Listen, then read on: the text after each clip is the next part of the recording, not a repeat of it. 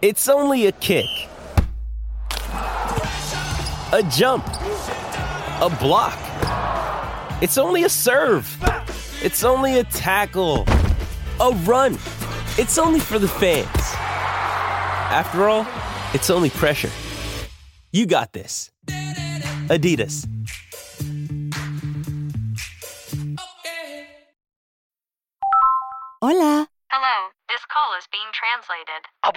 Listen to what my phone can do. Abuela, escucha lo que mi teléfono puede hacer. Wow. Ahora dime sobre tu novia nueva. Wow, now tell me about this new girlfriend. Huh? Tú sabes lo que dije. You know what I said. Language is no longer a barrier thanks to Live Translate with Galaxy AI on Samsung Galaxy S24 Ultra. Learn more at Samsung.com. Samsung account login required. Calls must be made using the native Samsung dialer. This episode is brought to you by Essentia. A better you starts with better hydration. Essentia is on a mission to inspire people to do what matters most. Their proprietary ionization process transforms water from any source into ionized alkaline water, providing water that's 99.9% pure with a pH of 9.5 or higher. Essentia overachieving H2O, the number one ionized alkaline water. Shop now. Life is a highway, and on it there will be many chicken sandwiches. But there's only one McCrispy. So go ahead and hit the turn signal if you know about this juicy gem of a detour. Olive's celebrated its 20th birthday this year, so to mark the occasion, we're re releasing 20 of our favourite podcast episodes over the next month. Listen again to some old favourites or discover hidden gems you might have missed as we dive deep into the back catalogue. And don't forget, there are more than 400 podcast episodes in the archive. Just head to olivemagazine.com to find out more. In this episode, Charlotte and Angus from Sea Sisters take us through 10 things you need to know about tinned fish, including what it's like to be the only UK canning factory preserving British caught fish, and why we should all be eating more of the tinned stuff.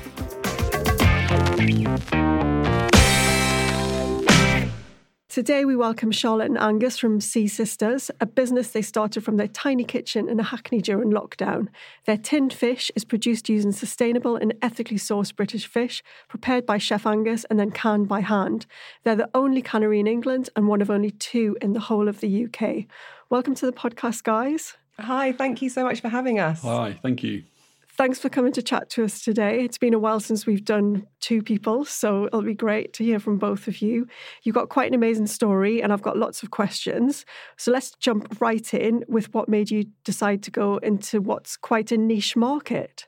Well, I mean, we are huge lovers of tinned fish. Um, we were young and in a transit van bumbling through Europe, and we ate a lot of canned food, and we had lots of ideas. With Angus being a chef, we we had ideas around restaurants that involved tinned food, potentially bringing out a product. And then obviously we were hit by the, the global pandemic. Angus was out of work. I was on maternity leave with our two little children, both um, under two years old. And we wondered what the future looked like. And um, we would make trips to the supermarket and consume lots of canned food at home tinned tomatoes, tinned fish. Um, and we decided that it was the time to to develop a product, and we decided that tinned fish was the the product that we were going to do. And we started to research. We did start from our kitchen with regards to um, the development of the products, the, the, sort of trials and the testing, and um, all the research we carried out. We were just so surprised that there was no one else canning fish in England. And I'm I'm really surprised that you're the only the only cannery in England and only one and two in the UK. I mean, what? Why do you think it, it died out? Because at some point it must have been a pretty big industry here, I guess. Yeah, I mean it's it's bonkers actually that we are the only people doing it, and um, you know there was no one to turn to, no one to ask questions, and it was just reading, finding the odd book, um, and just researching online.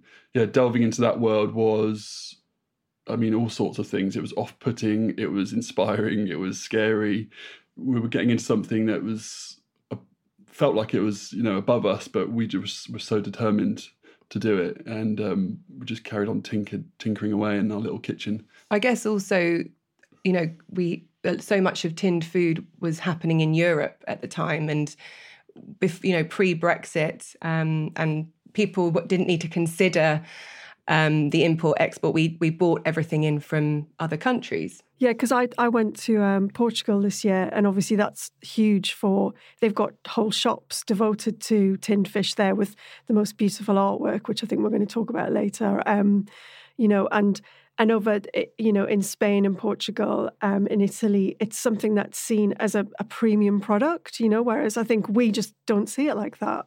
Yeah, totally. We were eating the most incredible sardines in Brittany out of cans, going down into Spain and having the you know, incredible Galician mussels in Escabeche, and it was just inspiring. And the artwork and the color and everything about it was inspiring for us, and um, it really it kind of you know attracted our palates as well as our eyes, and we just yeah, uh, it was a it was a dream, but only until lockdown, and then yeah. it all kind of happened. Can you tell us a bit about the actual process of canning, as in the mechanics of it? Everything that we do, we do in a um, in our cannery, which is um, kitted out, and we use um, food scientists to do all of our thermal processing. So, oh, okay. you know, to get an idea of actually the the process of of, of canning fish, um, there it, it goes through a process of being you know if the fish comes in it gets deboned it gets cooked and then it gets packed into cans seamed with a can seamer and then goes through a very um, high sterilization process in in a retort which is the thermal processing. So yeah it's great that you you started from your home kitchen experimenting but then obviously you know with any food business you have to go into the proper health and safety checks and and, and doing something like you're doing which does have risks if you don't do it properly, like any food preparation does. That you've Absolutely. got a, you've got a proper setup now, which which obviously comes with a, a higher price as well. So you know you've got all of those considerations. Talking about the process. Um, can we talk a bit about how you prepare the fish for canning, Angus? Because I know that you you are a chef. You've worked in various kitchens, quite famous kitchens. Um, did you bring a lot of that to bear with the recipes that you put inside the can? Yeah, absolutely. Um, I was drawn to certain types of fish just from working with it in the restaurants, uh, but also had to consider what was going to work in the can. Um, so, you know, the, the, initial rounds of testing uh, were focused on fish that weren't so much championed in the tin fish world because we wanted to have an edge, we wanted to be different. Um, and some of those we're going to go back to because they were very successful. But we landed on three products that we were really happy with um, one of which you n- never, or I don't think have ever seen in, in a can, uh, which is pollock.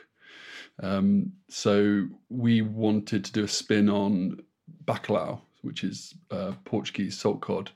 Um, a recipe that I learnt in my early days at Trullo is salt cod poached in olive oil, which has been infused with garlic and bay leaves. So it's a really fragrant, garlicky oil, and you get lovely big flakes of the fish. And I was from the day dot, I was just dreaming of that in a can and wanted wanted to make it work. And uh, we turned to pollock because it's really sustainable and plentiful in our waters. So we trialed and trialed with that. Cod, um, when it's salted, it's a long process. So we've had to work on that to try and make it uh, actually viable, because we can't spend, you know, these these weeks yeah. drying it all out and salting it and it needs to be a quick process. So we've got there now, and we're really happy with it. I mean, in the early days, Angus was um, sort of doing the experimenting at home, and we had lots of um, we had lots of fish drying in the kitchen. Um, we had lots of salting going on, and and even we're not living in the same house now, but um, we even had um, a fridge um, in the living room where we were kind of keeping everything separate to our, our home um, commercial fridge, co- our home huge. shopping. Um, oh, the God. things that you do in the early days of of starting something that you laugh at um, in hindsight. and the girls, uh, we've got two little girls.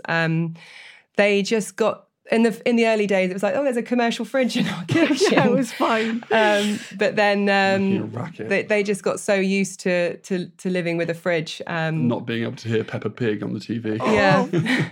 for those, yeah, because it made a big buzzing sound for those first few months.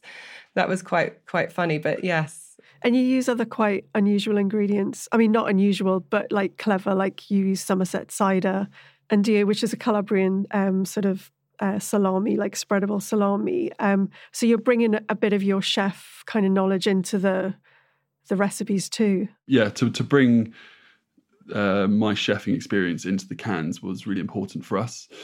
Nduja is an amazing ingredient. I've always loved using it, and uh, we felt it was a really good match with our mussels. So we just made a nice little escabeche and um, marinated the mussels in the nduja, and it just comes together wonderfully in the can. Again, Somerset cider that's made by our family friends down on in Burrow Hill. Uh, so we've drunk that cider at Glastonbury at the cider bus for years and years. Nice. and to now have it in a product that we're making is yeah special for us. Yeah, it's fantastic.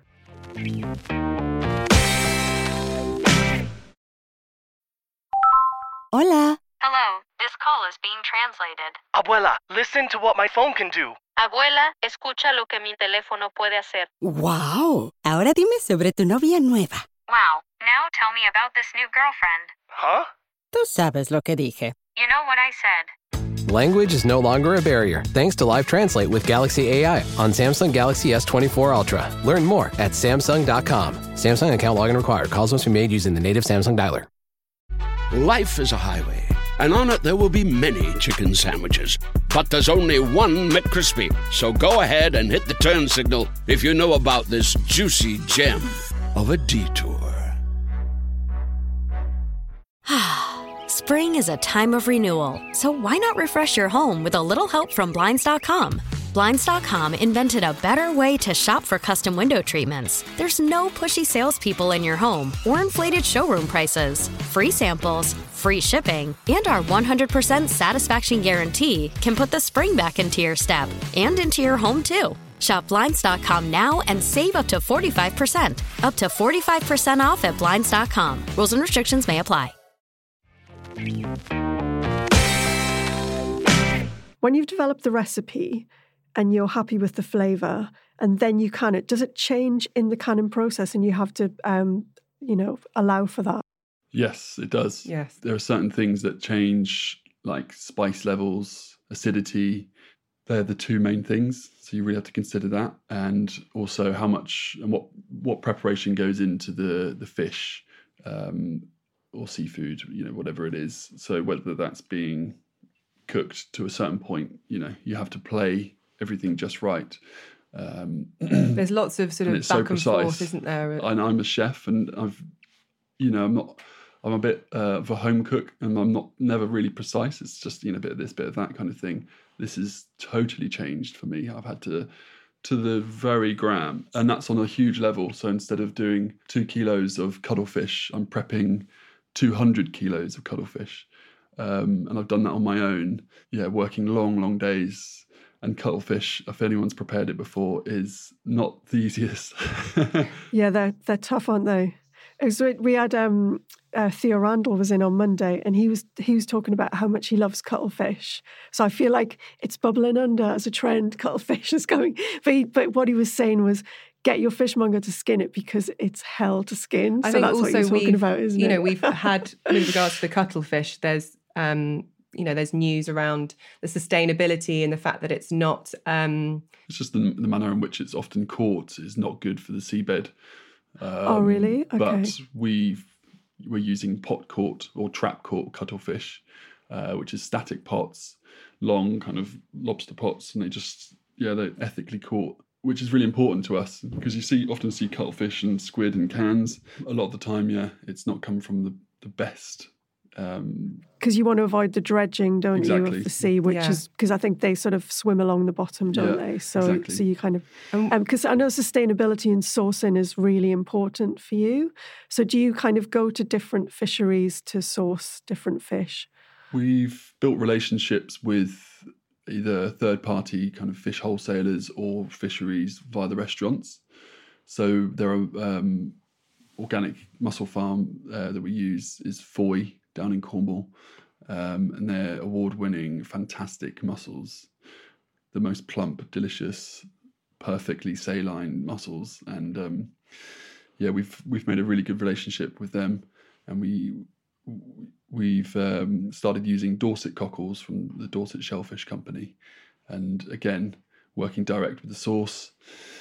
So it's really nice to be able to connect with these, you know, these people working specifically on one, one, one part of the fishing industry. The story of our fish is really important to us, and we want to know as consumers ourselves where does our food come from, and something like the the pollock, you know, we're trying to change the mindset of our of our customers to understand more about pollock in that it has the same flavor and texture profile as cod. Um, but as we discussed before, it's it's plentiful in the UK. Um, where do we buy our cuttlefish from? You know, we we buy it pot caught because we know it doesn't have impact on on the environment. We make sure that we we get all of our fish when it's in season and therefore it's plentiful. Um, we we constantly talk about that, so we know and we feel confident when we're eating something that we're we're not a part of anything that's going to be disruptive or, or negative to the environment. Obviously, sustainability is really important to you, and and you were talking a bit there about mussels, um, and you had some stories about why they're so good for us and the planet. Um, let's let's do a little deeper dive into the mussels. Mussels are so delicious, and if we're thinking about the future of and of, of actually um, feeding ourselves nutrient dense protein, um, things like bivalve mollusks, mollusks are really really important to us. Um, they are packed full of nutrients and they also do great things when they're growing. So the rope grow mussel farms that we've we've used. Um, as the mussels grow, they clean the waters. Um, they really encourage um, biodiversity, and it's it's told that the um, the emissions that are let off from growing mussels are far less than even a, um, from growing a field of vegetables. Yeah, oh, really? they actually wow. sequester carbon. So, say if there was uh, two a ton of mussels harvested, yeah. there'd be you know about quarter of a ton of carbon is sequestered into their shells.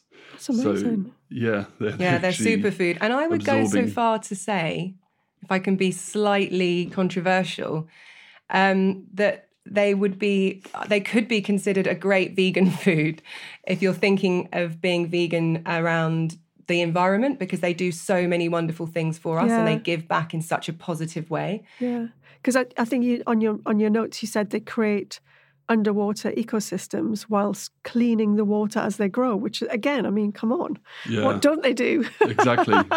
exactly. Yeah. And actually, our, our mussels, we, one of the things that we're really passionate about is creating a no waste production process. And we're constantly thinking, how can we um, reuse the waste, for example, our shells?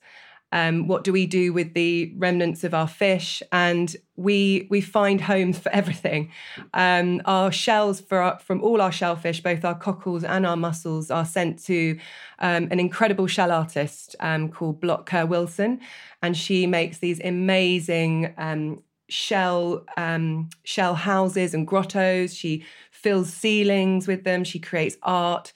Um, so that makes us feel really good that nothing nothing goes to waste, and things like our our cuttlefish um, leftovers and and fish, we we create stocks with them, or we freeze them for the fishing community, and they're used as bait.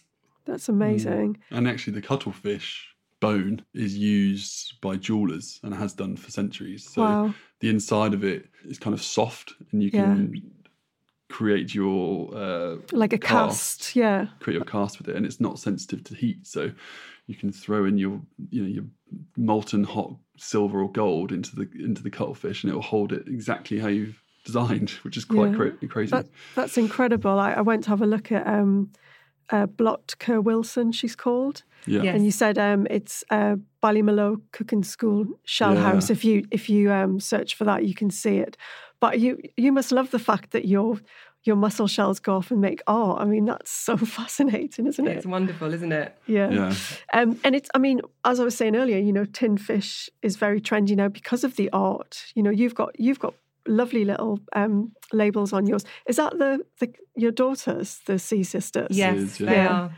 Yeah. Um, they're yes, we're without being too cheesy. They're sort of representing what you know the, the future and Yeah. sort of moving forward in a really positive way. So yeah, they are the little sea sisters. And they were also such a big part of the brand from the early days. They were, you know, knee high, just grappling my legs whilst I was filleting pollock left, right, and centre.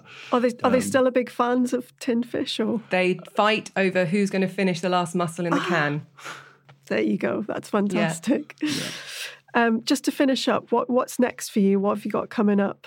Well, we've got a tinned fish subscription um, that we're going to launch next month in October.